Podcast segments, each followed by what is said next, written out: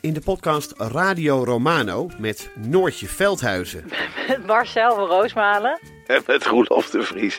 brengen we alle drie elke week een zogenaamde signalering mee. Wat heb jij nou weer bij je? En aan het eind bepalen we wie de winnaar van de week is. Echt een angstcultuur Lege huls die je er bent? Ja, dat gaat eigenlijk altijd onvriendelijk. Luister nu naar Radio Romano bij Podimo. Via podimo.nl slash Radio Romano luister je 30 dagen gratis. Mijn naam is Botte Jellema. Jouw naam is Ipe Driessen. Wij zijn van de eeuw van de amateur. De Eeuw van de Amateur is een podcast die gaat over...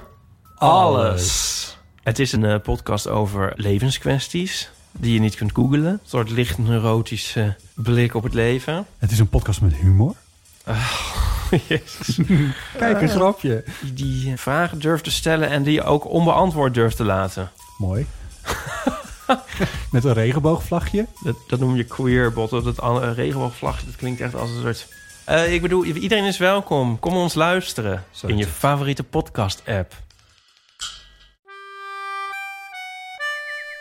Dit is Man met de microfoon met een speciale serie rondom de Canarieboekjes die verschenen vanaf de jaren 30 tot en met de jaren 50 van de vorige eeuw.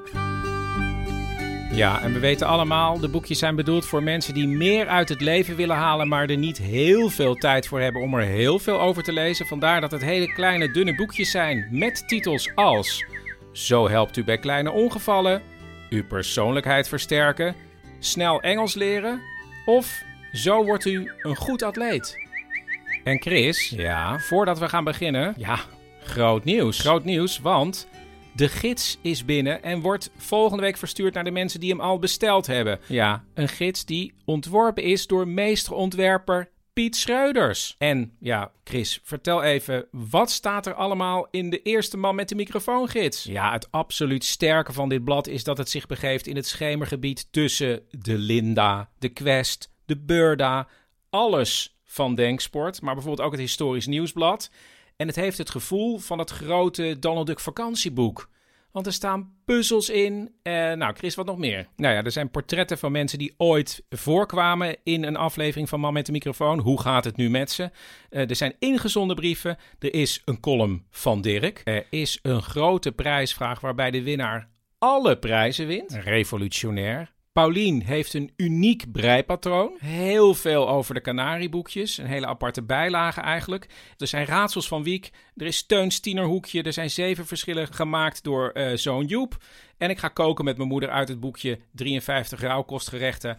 Er is gewoon te veel om op te noemen. En jij kunt de gids ook bestellen. Precies. Want als je donateur wordt... Ja, voor 35 euro of meer. dan krijg je hem sowieso opgestuurd. Het collectors item van 2021. Ja, ga naar manmetdemicrofoon.nl en daar vind je de doneerknop. En eh, de doneerknop kun je ook gewoon vinden in de show notes. De afgelopen tijd heb ik verhalen van jullie verzameld rondom de Canarieboekjes. En ik heb ook één aflevering besteed aan het portretteren van iemand die zes van die boekjes besteld had. In een doosje. Wie was die man? Kun je horen in aflevering 49 op eigen kracht vooruitkomen. En ik raakte langzamerhand ook gebiologeerd eh, door de schrijvers van die Canarieboekjes. Wie waren dat dan? Er zijn heel veel eh, Amerikaanse boekjes die vertaald zijn, maar er zijn ook originele Nederlandse titels. Bijvoorbeeld eh, Met succes solliciteren en Wat u van Engeland moet weten. En allebei die boekjes die ik ook behandeld heb, zijn geschreven door Alfred Rodriguez. Maar wie was die man? Luister naar het verhaal van de man die geschaduwd werd.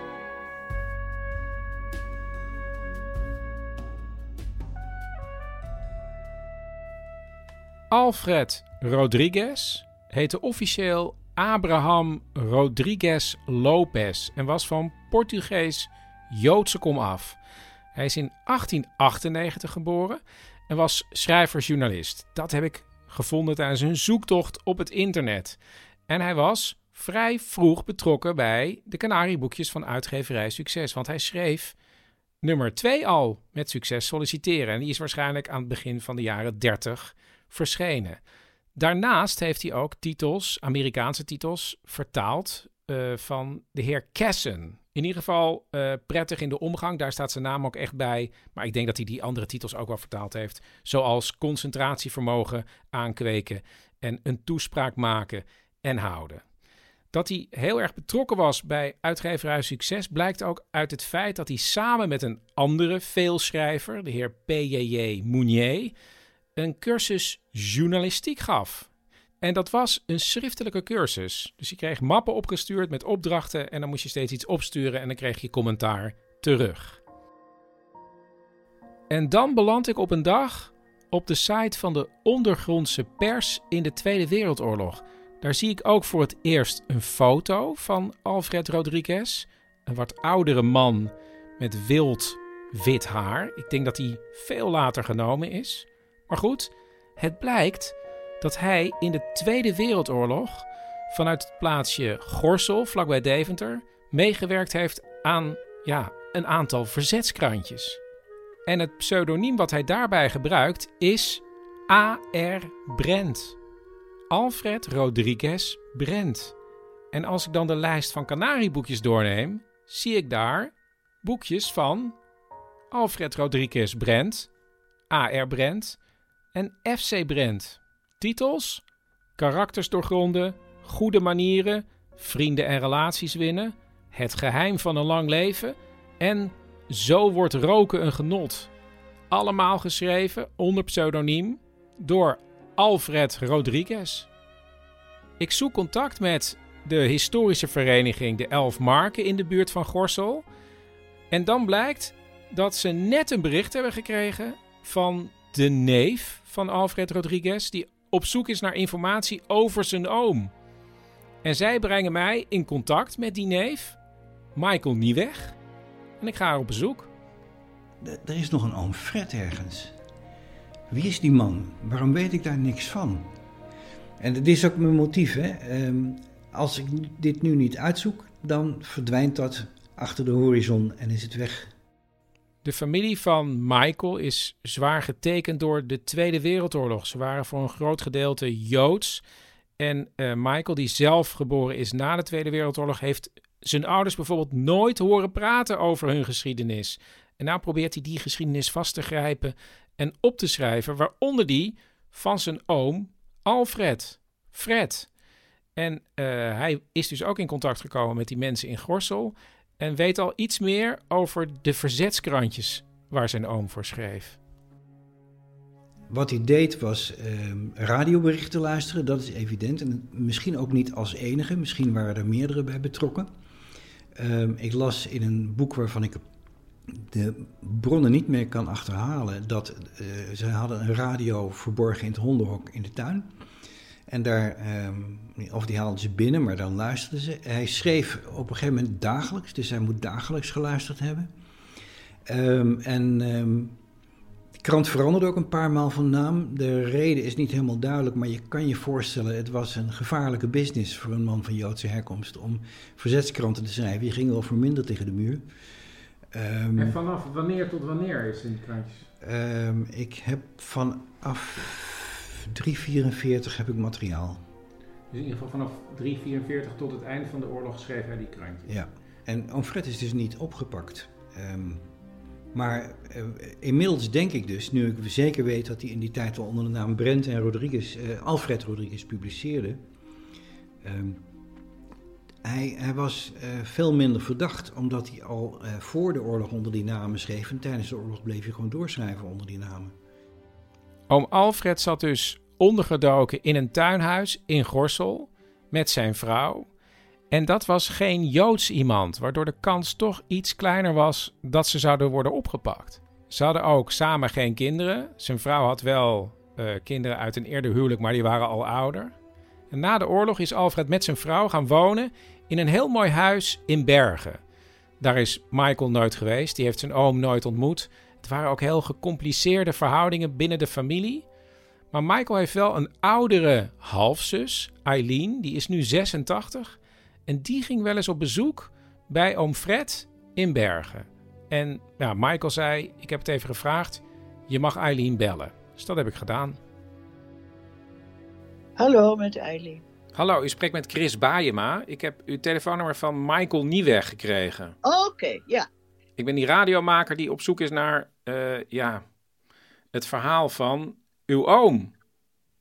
Ben oom? Oh, daar weet ik niks van. Van uh, Fred Rodriguez. Ja, ja, ja, Fred Rodriguez. Ja, het is mijn oom. Maar zou ik daar, een zou ik daar iets van op kunnen nemen? Wat, want ja, ook, als u, ook als u niks weet, is dat voor mij... Ik ben een soort zoektocht bezig die ik opneem. Ja. En ik kijk waar ik uitkom en wat ik tegenkom. Oh. En dan, dan neem ik dat op. Als dat goed is? Ja, eh, zeg het maar. Wat voor een man was het? Daar ben ik eigenlijk benieuwd naar. Nou, voor mij was hij een hele aardige oom.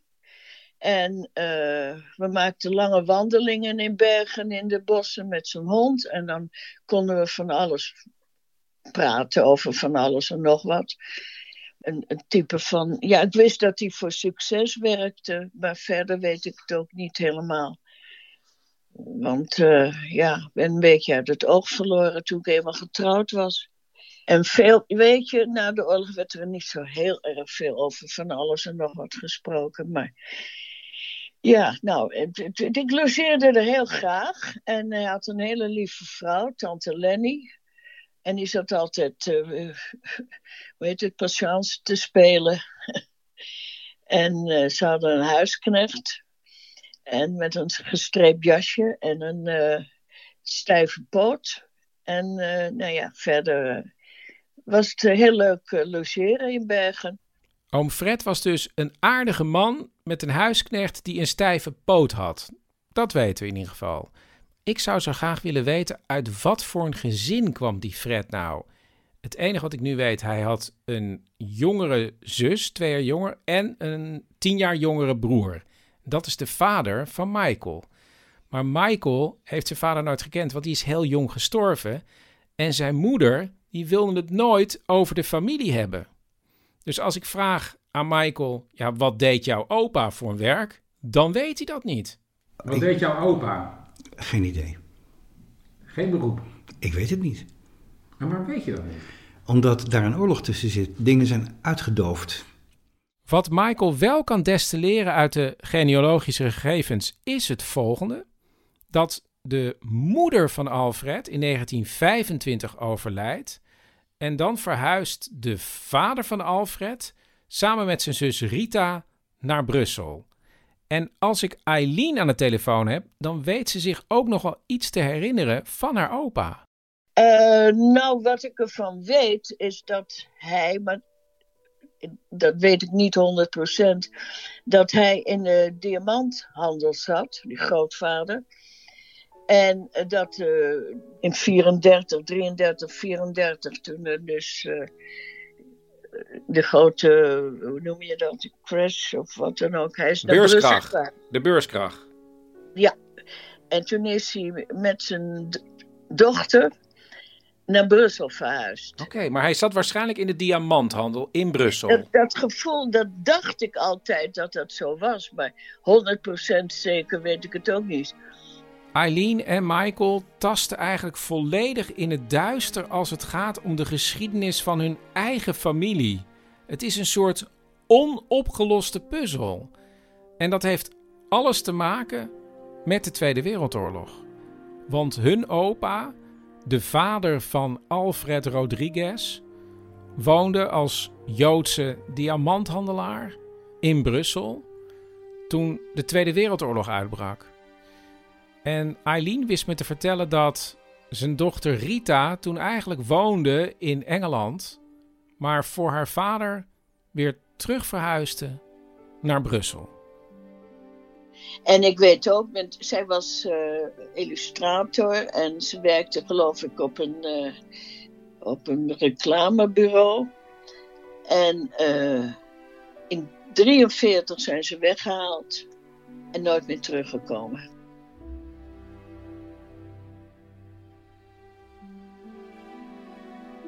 En daar weet ik verder ook niks. Ik weet wel dat uh, oom Fred en mijn uh, vader nog gepoogd hebben om te, te, weten wat er met ze gebeurd is. Ik heb zelf bij Yad Vashem samen met mijn dochter ook nog geprobeerd nog te kijken waar, maar misschien waren de namen anders, ik weet het niet.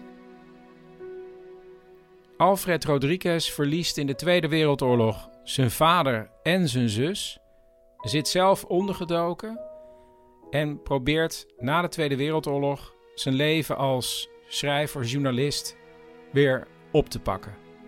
Het beeld wat we nu hebben is een, is een studeerkamergeleerde, een intelligente man die over heel veel nadenkt, eh, waarschijnlijk ook veel leest, eh, gewend is om heel veel te schrijven, heel gedisciplineerd moet zijn. En dus hij moet ook geld verdienen en hij schrijft net zo makkelijk karakters doorgronden met baarlijke nonsens over korte en lange nekken, als dat hij een, eh, interessant werkje schrijft over, wat zullen we zeggen, hoe moet je solliciteren. Uh, met handige tips of hoe moet je telefoneren. En dan schrijft hij af en toe een ander werk waarvan je er daar een paar hebt liggen. Michael heeft al een kleine collectie opgebouwd van het werk van zijn oom. Die schreef naast de Canarieboekjes en vertalingen van Amerikaanse boeken voor uitgeverij Succes ook bijvoorbeeld een zakennovelle getiteld De Twaalf Werk van Hercules. Maar ook een echte detective. Voorzichtig behandelen volgens Michael, die het las, een wilde detective vol ruwheden, sluwe speurders, boosaardigheid, wendingen, geweld en een ingewikkeld plot. Ook niet onbelangrijk, het was Boek van de Maand van uitgeverij Bruna. Um, en zo, zo gaat het hem goed en financieel zal hij het goed hebben kunnen doen. Voor een deel op het geld wat hij zelf maakte, voor een deel op het geld van zijn vrouw. En misschien ook voor een deel op basis van zijn eigen erfenis. Er verschijnen na de Tweede Wereldoorlog nog een paar boeken. En het laatste boek is, denk ik, volgens Alfred Rodriguez zijn belangrijkste boek. En dat is getiteld Wereldfederalisme. En dat gaat ervan uit dat mensen ervan overtuigd zijn dat na de Tweede Wereldoorlog de wereld alleen maar in bedwang kan worden gehouden wanneer er één globale wereldregering komt. Er zijn verschillende clubjes in Nederland die zich met dat federalisme bezighouden. En Alfred Brent, zoals hij zich nu noemt, is een van de oprichters van de Wereldfederalistenbeweging Nederland. En zij hebben een pamflet uitgebracht met vier korte punten. Luister. Het hoofdbestuur van de Wereldfederalistenbeweging Nederland vraagt u met grote ernst er zich rekenschap van te geven 1. Dat er tot in het waanzinnige doorgaande bewapening steeds weer leidt tot nieuwe oorlogen. 2. Dat een derde werelddrama slechts kan worden voorkomen indien de volkeren der gehele wereld zich aaneensluiten en met niet te stuiten wil te kennen geven dat zij een boven de natie staande federale wereldregering wensen. 3. Dat een ieder die de beweging die voor federale wereldregering werkt niet naar beste vermogen steunt, mede schuldig staat aan het niet uitbannen van oorlog. 4. Dat laksheid ten deze onvergeeflijk is en gij moet inzien dat alleen een geweldige inspanning van het gehele volk kans geeft om het gestelde doel te bereiken. Alfred Rodriguez houdt zich tot zijn dood in 1970 bezig met dit wereldfederalisme. En in 1947 houdt hij een toespraak in Delft en daar verschijnt een klein artikeltje van in de krant. En dat artikeltje komt te liggen op de burelen van de Centrale Veiligheidsdienst, de voorloper van de Algemene Inlichtingen en Veiligheidsdienst in Nederland. Want ja, misschien zaten er wel communistische ideeën achter. In ieder geval hield men alle organisaties in de gaten die eventueel destabiliserend zouden kunnen zijn voor Nederland. En ik weet dit omdat die documenten beschikbaar zijn gesteld op het internet. Hier. Geheim. Naar aanleiding van uw terzijde vermeld schrijven, mogen ik u verzoeken een onderzoek te willen doen instellen naar A.R. Brent, genoemd in het als bijlage bij uw schrijven gevoegde knipsel van de Delftse Courant DD 9 mei 1947. De resultaten van uw onderzoek, benevens, indien mogelijk, de personalia van betrokkenen, zie ik gaarne tegemoet. Het hoofd van de Centrale Veiligheidsdienst, namens deze, J.G. Krabbendam. En dan, een maand later, is er een rapport geschreven over A.R. Brent. De naam A.R. Brent is een pseudoniem van de persoon genaamd Abraham Rodriguez, geboren te Amsterdam 2 juni 1898, van beroep auteur, wonende te Bergen, Noord-Holland, Breelaan nummer 112. In de gemeente Bergen staat hij gunstig bekend. Hij heeft praktisch geen omgang met de dorpsbewoners. Hij staat echter in nauw contact met zekere Willems te Alkmaar, van wie mij geen nader adres bekend is, en met zekere Hogendijk, nader adres al hier onbekend. Rodriguez is vermoedelijk niet aangesloten bij enige politieke partij. Hij staat bekend als zeer pro-Engels en sterk anticommunistisch. Hoewel hij blijkbaar een federale wereldregering voorstaat, wordt door hem te bergen hiertoe geen actie gevoerd. Wel schijnt hij voor genoemd doel veel op reis te gaan naar grotere plaatsen als Schravenhagen, Rotterdam, Utrecht en Brussel. Kort geleden verscheen van zijn hand onder de naam Alfred Rodriguez Brent de vertaling en bewerking van een boek van de schrijver Herbert N. Kessen dat onder de titel De kunst van beslissen werd uitgegeven door de Success Efficiency Bibliotheek te Schravenhagen en Gent onder bestelnummer 1169. De adjudant afdelingscommandant P. van Breukelen. Alfred Rodriguez was vooral internationaal bezig om een People's Congress van de grond te krijgen, een volkerenparlement. Maar in Nederland waren er dus veel meer kleine partijtjes ook bezig met dat wereldfederalisme, waaronder de vooruitstrevende partij Wereldregering. En die club die wilde in de Tweede Kamer komen als eerste stap op weg naar een wereldregering. Nu heeft historicus Melle van Damme onderzoek gedaan naar deze partij. Dus die heb ik even opgebeld en hem allereerst gevraagd hoe die bij dit onderwerp kwam. Ik, ik ben eigenlijk een beetje toevallig op, opgekomen omdat ik tijdens mijn studie op zoek was naar een goed onderwerp om uh, mijn scriptie over te schrijven. En toen uh, ja, zag ik dat er een uh, politieke partij was die eigenlijk nog nooit door iemand was onderzocht. En ja, toen dacht ik, dat is een mooie kans. Dan ben ik daar gewoon ingedoken. Ja, maar wat wilde deze partij nou precies? Ja, eigenlijk heel uh, utopisch. Ja, grote idealen. Past ook wel een beetje zo ja, in die sfeer van net na de oorlog. Net na de bevrijding eigenlijk. Dat ja, hele grote toekomstverwachtingen waren. Van, we hebben al die oorlog meegemaakt nu. Misschien gaan mensen nu toch wel beseffen dat het op een hele andere manier moet. En daarin past eigenlijk het idee van die wereldregering. Ja, en heeft dat idee dan nog een geschiedenis? Ja, het, eigenlijk is het al best wel een oud idee. Mensen als Kant, filosofen, die benoemden dat al, maar dat was altijd een soort van abstract filosofisch idee van als we alle naties laten opgaan in één wereldregering, zeg maar. Maar eigenlijk pas in de 20e eeuw, zo na de Eerste en de Tweede Wereldoorlog, ontstaat daar echt een soort van sociale beweging omheen van mensen die zich daarvoor gaan inzetten. En ja, je moet het misschien een beetje voor je zien zoals de, de verschillende staten binnen de Verenigde Staten van Amerika die nog wel een mate van soevereiniteit hebben, zeg maar, nog wel kunnen beslissen over lokale aangelegenheden. Maar alle grote politieke, economische, sociale zaken worden gewoon geregeld door één federale overheid. Dat wilden die federalisten ook, maar dan op globaal niveau. Alfred Rodriguez blijkt een enorme correspondentie te hebben gehad met mevrouw Meijer-Kerer van de vooruitstrevende partij Wereldregering. Eh, want die heb ik onder ogen gehad. Het zit in het archief van het Internationaal Instituut voor Sociale Geschiedenis. Ja, talloze brieven en het begint eigenlijk zeer kritisch. Bedenkt u nog eens of u, om wereldregering te bereiken, u niet zult aansluiten bij een wereldbeweging die al grote vorderingen gemaakt heeft, in plaats van voor dit doel in een klein uitgeput landje een kansloze politieke partij op te richten. Neem me niet kwalijk als ik wat scherp uitval. Ik heb ruim 14 dagen zwaar congres achter de rug. In spannende besprekingen om tot coördinatie te komen met verschillende groepen. En een spoorreis van 26 uur. En A.R. Brent, zoals hij zich in deze correspondentie noemt, is ook zeer kritisch over andere federalisten in Nederland.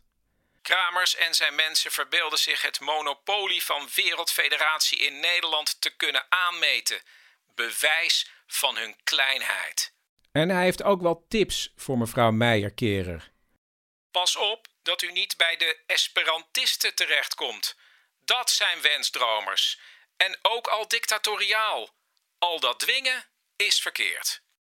Brent heeft dan wel heel veel kritiek, maar uit de correspondentie blijkt dat hij zich na een paar jaar aansluit bij de vooruitstrevende partij Wereldregering. Hij zit dan zelfs in het bestuur. En dan gaat het weer over mensen die het totaal niet begrijpen. Of het feit dat ze nergens in de media aandacht krijgen voor hun partij. Daarom moeten we er ook voor zorgen dat die wereldpolitie tot stand komt. Dat, dat, dat en geen water- en melkpolitiek. Ik hoop maar dat het gehele hoofdbestuur er zo over denkt, dan staan wij hier in het land tenminste sterk.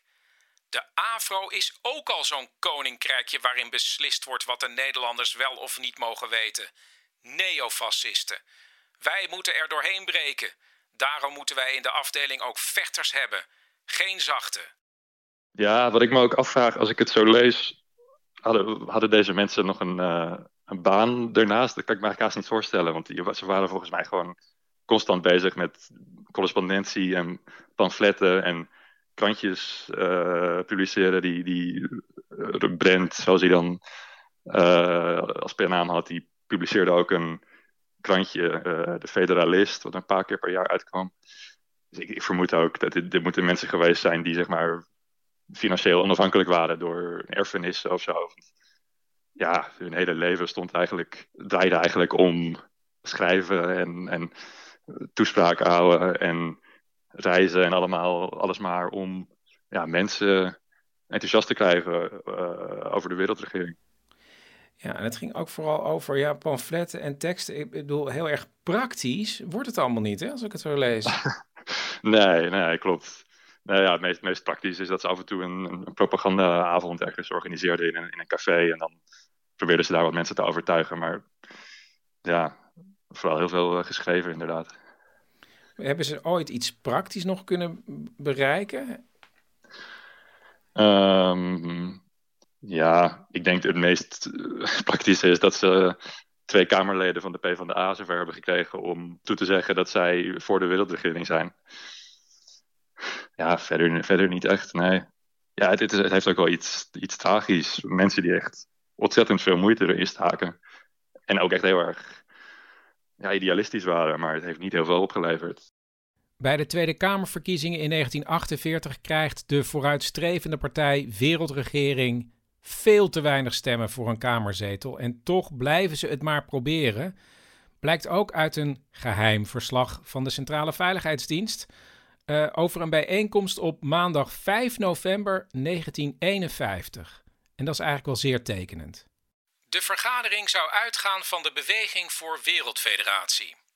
Als spreekster zou optreden mevrouw Meijer-Kerer, secretaresse van genoemde beweging, wonende te Bussum, met als onderwerp Is wereldregering voor ons noodzakelijk? Daarna zou de heer A.R. Brent, wonende te Bergen, spreken over het onderwerp hoe de gedachte wereldregering zich over onze aardbol verspreidt. De vergadering, die om half acht zou aanvangen, kon geen doorgang vinden, daar geen enkele bezoeker was komen opdagen. Na dit geheime document uit 1951 vind ik niks meer over uh, Alfred Rodriguez. En het laatste wat ik heb is een interview uit 1970, gegeven in het Vrije Volk. Ik denk dat hij dat zelf georganiseerd heeft, want hij was toen ziek, hij had kanker en zou een tijdje later overlijden. En ja, in dat artikel is het wereldfederalisme nog springlevend. Het begint als volgt. Over vijf, hoogstens zes jaar zullen de Verenigde Naties een grote broer krijgen. De VN, waar slechts afgevaardigden van regeringen hun stem laten klinken, zullen dan terdege rekening moeten houden met een andere stem, die van de wereldbevolking. En deze stem zal de algehele vrede oproepen. In Parijs is een comité van 26 dames en heren al enkele jaren bezig met de voorbereidingen van dit Congrès des Peuples, ofwel People's Congress, ofwel Volkerenparlement. Vooral niet te verwarren met Volksparlement, want het is geen sinds de bedoeling dat ook de zogenaamde gewone man eraan zal deelnemen. Een chirurg vraagt toch ook niet aan zijn werkster hoe hij een blinde darm moet opereren? Het congres zal langs strikt democratische weg gekozen worden, Maar de kiezers moeten toch van een zeker niveau zijn. Mensen die zich in de zaak van de vrede hebben verdiept en er iets van weten. Als we zomaar iedereen toelaten, wordt het wat wij noemen mob rule. Met andere woorden, een rotzooi. Al dus de 72-jarige heer Alfred Rodriguez Brent, tot nu toe de enige Nederlander in het voorbereidingscomité. In het artikel lezen we dat Alfred Rodriguez Brent journalist en schrijver is geweest en al jarenlang betrokken bij het wereldfederalisme. Hoe zal het congres erin slagen om de regeringen van grote, machtige landen zijn wil op te leggen? Heel eenvoudig. We beschikken over genoeg goede mensen die de publieke opinie kunnen beïnvloeden. U moet de macht van regeringen niet overschatten. Dacht u dat de regering van bijvoorbeeld de Verenigde Staten zich zou durven keren tegen de wil van 60 of 70 miljoen kiezers? En als ze dat toch doet? Daarop is ons werk niet gericht. We moeten werken aan een wereld van vrede omdat een oorlog niet meer mogelijk is. Ik bedoel een totale oorlog, niet de kleine schermutselingen zoals Cambodja of het Midden-Oosten. Als een van de grote landen inderdaad de totale oorlog zou beginnen, ja, dan zijn we allemaal verloren. Het is een soort reliquie nog. Nou, dat weet ik niet. Het is een ideaal. Dus een ideaal is niet gebonden aan tijd. Um, um, het ideaal is toch nog steeds dat die natiestaten met elkaar, dat is ook het betoog van Fred, die, uh, die gaan allemaal uit van hun eigen belang. Nou, we hebben net een nieuwe president in de VS kunnen zien opstaan. En je weet wat, het, wat er gebeurt als iemand echt alleen maar voor het natiebelang sta, staat. We hebben in Europa ook een paar staten die dat knalhard doen. Dat geeft de wereld geen prettig aangezicht. Um, en, dus ik snap wel dat mensen dat ideaal koesteren. Um, of ik het nou een realistisch ideaal vind, dat doet er niet zo toe. Uh, ik denk dat het vrij lastig is, eerlijk gezegd. Want uh, hij zegt in dat interview ook dat, de, dat een vergadering van generaals de Velde, geloof ik, vergeleken bij een vergadering van de Wereldfederatie, een tamme picknick is. dus hoe je het ook bent of keert, uh, in nazistaten organiseer je ook wat. En dat die dan onderling met elkaar op de vuist gaan. Nou ja, hoe ga je een wereldbestuur opzetten waarin dat dan niet gebeurt? Ik ging ervan uit dat de Wereldfederalistenbeweging Nederland na de dood van Alfred Rodriguez langzaam zou zijn verdwenen. Maar het gekke is, ze hebben nog wel een website. Die ziet er heel verouderd uit. En de telefoonnummers, ja, die geven geen gehoor. Op de e-mail wordt niet gereageerd. Maar via een stichting die op hetzelfde adres zit, krijg ik de penningmeester van de Wereldfederalistenbeweging Nederland aan de lijn. En die geeft me het nummer van de voorzitter Frans Mikkelinghoff.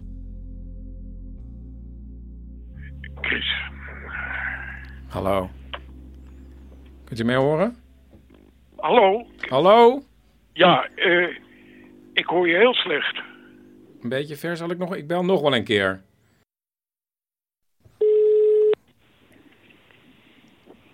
Mikkelinghof. Hallo, Baaiema. Ja. Beter? Uh, nee, nog niet. Maar ja, leg jij je telefoon even neer, dan komt die beter. Ja? Hallo? Ja, nu is het beter. Oké. Okay. Um, ik zou bellen. Ja. Um, en eigenlijk ben ik vooral benieuwd, uh, want ik dacht, oh, de Wereldfederalistenbeweging Nederland. Ik zag niet heel veel beweging, zou maar zeggen, op het internet. Maar u bestaat nog wel. Ja, wij bestaan. Ja, en waarom bent u ooit lid geworden van de Wereldfederalisten? Uh, omdat je niet alleen je moet beperken tot Europa wat betreft een betere uh, regeringsvorm, maar ook uh, op wereldniveau zal je beter moeten samenwerken om de wereldproblemen op te lossen. Ja, maar, ja, ja, maar ik zit toch een beetje met die... Want ik heb een beetje geprobeerd in te lezen in die wereld. Het zei me helemaal niks, als ik heel eerlijk ben. Daar heb ik nog nooit van gehoord. En ik ben bijna 50. Um, dus ik denk niet dat ik de enige ben die er nog nooit van gehoord heeft. Ik heb even om me heen gevraagd. Er gaat niet meteen een bel rinkelen. En als je ook ziet in de geschiedenis toen die federalisten begonnen, toen had je allemaal clubjes federalisten. En het ene clubje kon het andere clubje niet aanzien. En die kregen dan weer een beetje bonje met elkaar. Of die konden niet met elkaar samenwerken. En toen, ja, weet je, ik, het is bijna het beeld van... het gaat toch nooit lukken. Ja, het... Maar dus het komt mij een beetje naïef over, als ik heel eerlijk ben. Nou, ik denk niet naïef, ik denk heel realistisch. Ik hoor je trouwens nu weer heel, heel zachtjes. Hoe kan dat? Ja. Uh, wacht één moment. Ja.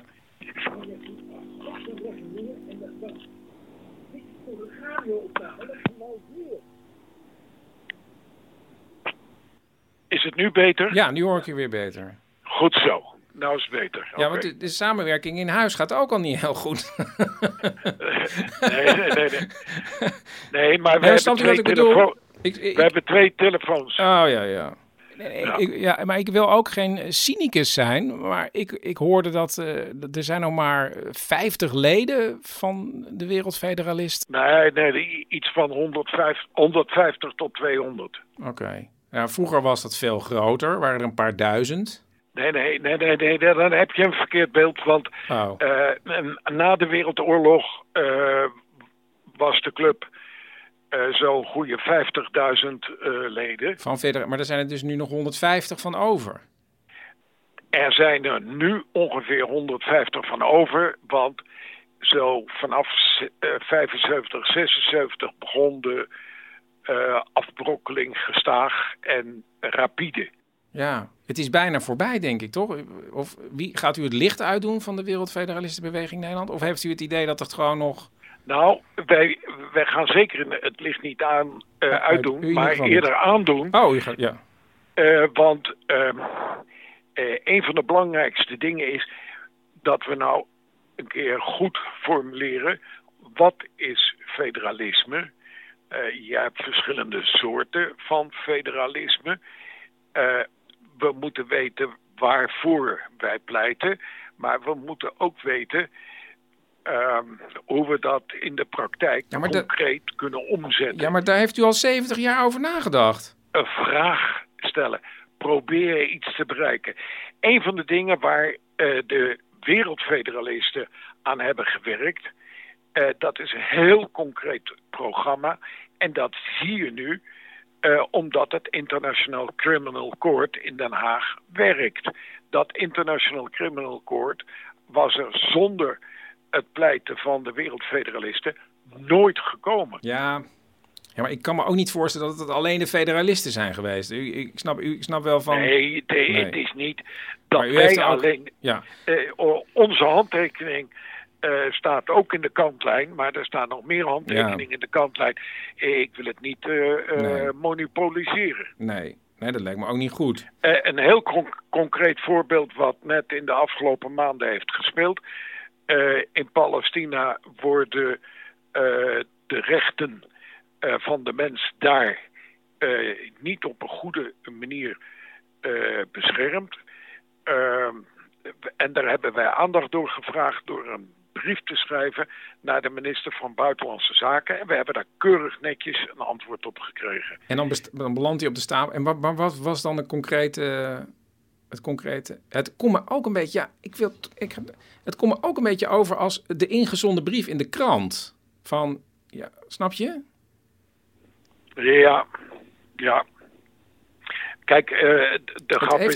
Ja, ik, het is allemaal zo goed. Want ik. Ja, het is allemaal zo goed bedoeld, maar volgens mij, ja, who cares, denk ik al. Weet je wel, dat u een brief stuurt naar de minister van Buitenlandse Zaken. Ja, ik wil, nu ben ik wel echt heel streng hoor. En ik wil eigenlijk niet zo streng zijn, maar ik denk echt, ja, misschien komen er wel tien van dat soort brieven. Misschien heeft mevrouw De Vries uit Dronten ook wel zo'n brief geschreven. En die krijgt dan ook een keurige brief terug. Ik denk, ja, je kan ook denken, ja, waarschijnlijk vindt hij dat ook wel. En dan moet hij ook nog de brief gaan lezen. Dat kost hem ook allemaal tijd. Of zijn secretaresse. Ja, kijk, Chris... Uh, ik ben te cynisch. Ik ben echt te cynisch. Ik ben helemaal niet zo'n cynisch mens. Nee, nee, nee. Maar uh, mevrouw Van Dijk uit Appeldoorn... die stuurt dan ook zo'n brief. Maar op het moment dat wij als bestuur... uh, er goed over hebben nagedacht. Het is door zes, zeven, acht mensen gelezen. Die hebben eraan geschaafd, wat toegevoegd, uh, nog een zinnetje weggelaten. En uiteindelijk gezegd, denk daaraan. En als een heleboel van dit soort uh, ministers van Buitenlandse Zaken zo'n soort boodschap krijgen, dan denk ik, dan hebben ze ergens in hun achterhoofd allemaal die boodschap. Komen ze bij elkaar bij de algemene vergadering van de Verenigde Naties in New York. En het staat op het thema en ze moeten erover praten. En hebben ze allemaal die brief gekregen? Dan allemaal van... achter in hun achterhoofd.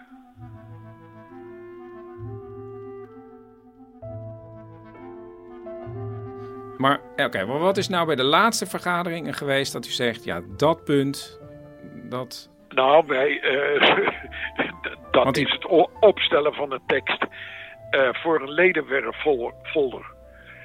Uh, oh. alle, alle leden worden gevraagd mee te denken aan welke tekst in een folder om leden te werven. Hoe moet die tekst eruit zien? Kijk, zo'n tekst in een folder of brochure, daar ben ik zelf ook wel eigenlijk naar op zoek. Want misschien wordt het me dan toch iets duidelijker allemaal. Ja, het kostte trouwens ook weer een paar mails heen en weer voordat ik de draft toegestuurd kreeg. Ja, en als ik hem lees, het voorbeeld, ja, dat vind ik ook nog steeds niet heel erg wervend. Neem maar bijvoorbeeld dit. Er is helaas een wijdverbreide opvatting die zegt dat de politiek problemen moet oplossen. De WFBN ziet veel meer in de toepassing van het recht. Oké. De politiek moet zich juist niet met mensenrechten bemoeien. Gewone mensen zoals u en wij zijn daarvoor nodig. Dat kan alleen als wij op plaatselijk, regionaal, landelijk en mondiaal niveau een grondwet hebben waar iedereen een beroep op kan doen. Die grondwet is er nog niet en zolang dat het geval is, worden initiatieven gedwarsboomd door lieden die de baas willen spelen. Ja, nou ja, zo'n brochure. Ik heb het ook nog even voorgelegd aan uh, Melle van Damme, de historicus. De brochure.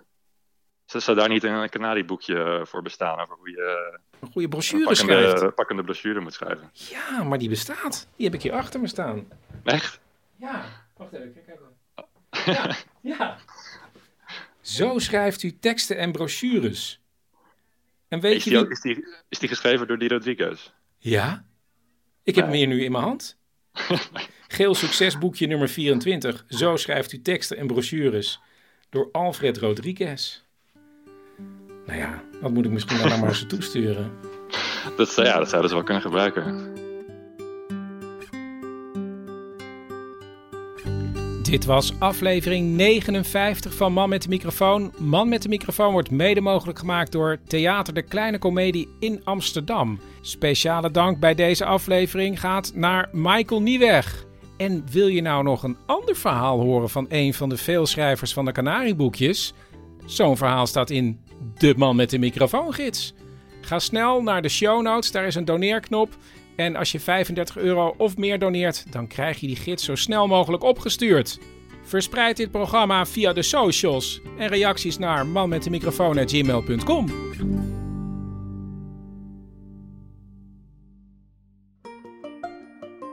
Ik vind het allemaal heel sympathiek, hè, als u dat maar wel weet. Ja, nee, dat snap ik. Ja. Okay. We houden het echt nog wel even vol, hoor. Uh, we, we, vieren over drie jaar het 75-jarig bestaan. nou, dus dat moet in ieder geval... Nou, dan, ja, ik zou... Ja, als, ja. ja ik, ik weet wat jij denkt. Uh, ja, opheffen die handel. 75-jarig bestaan is het. Maak er een groot feest van en sluit de deur. Ja. Dan moet je de leden eens horen als je dat voorstelt. Ja? Dan krijg ik ze op mijn dak. Ja, dan, dan krijg je het op je dak.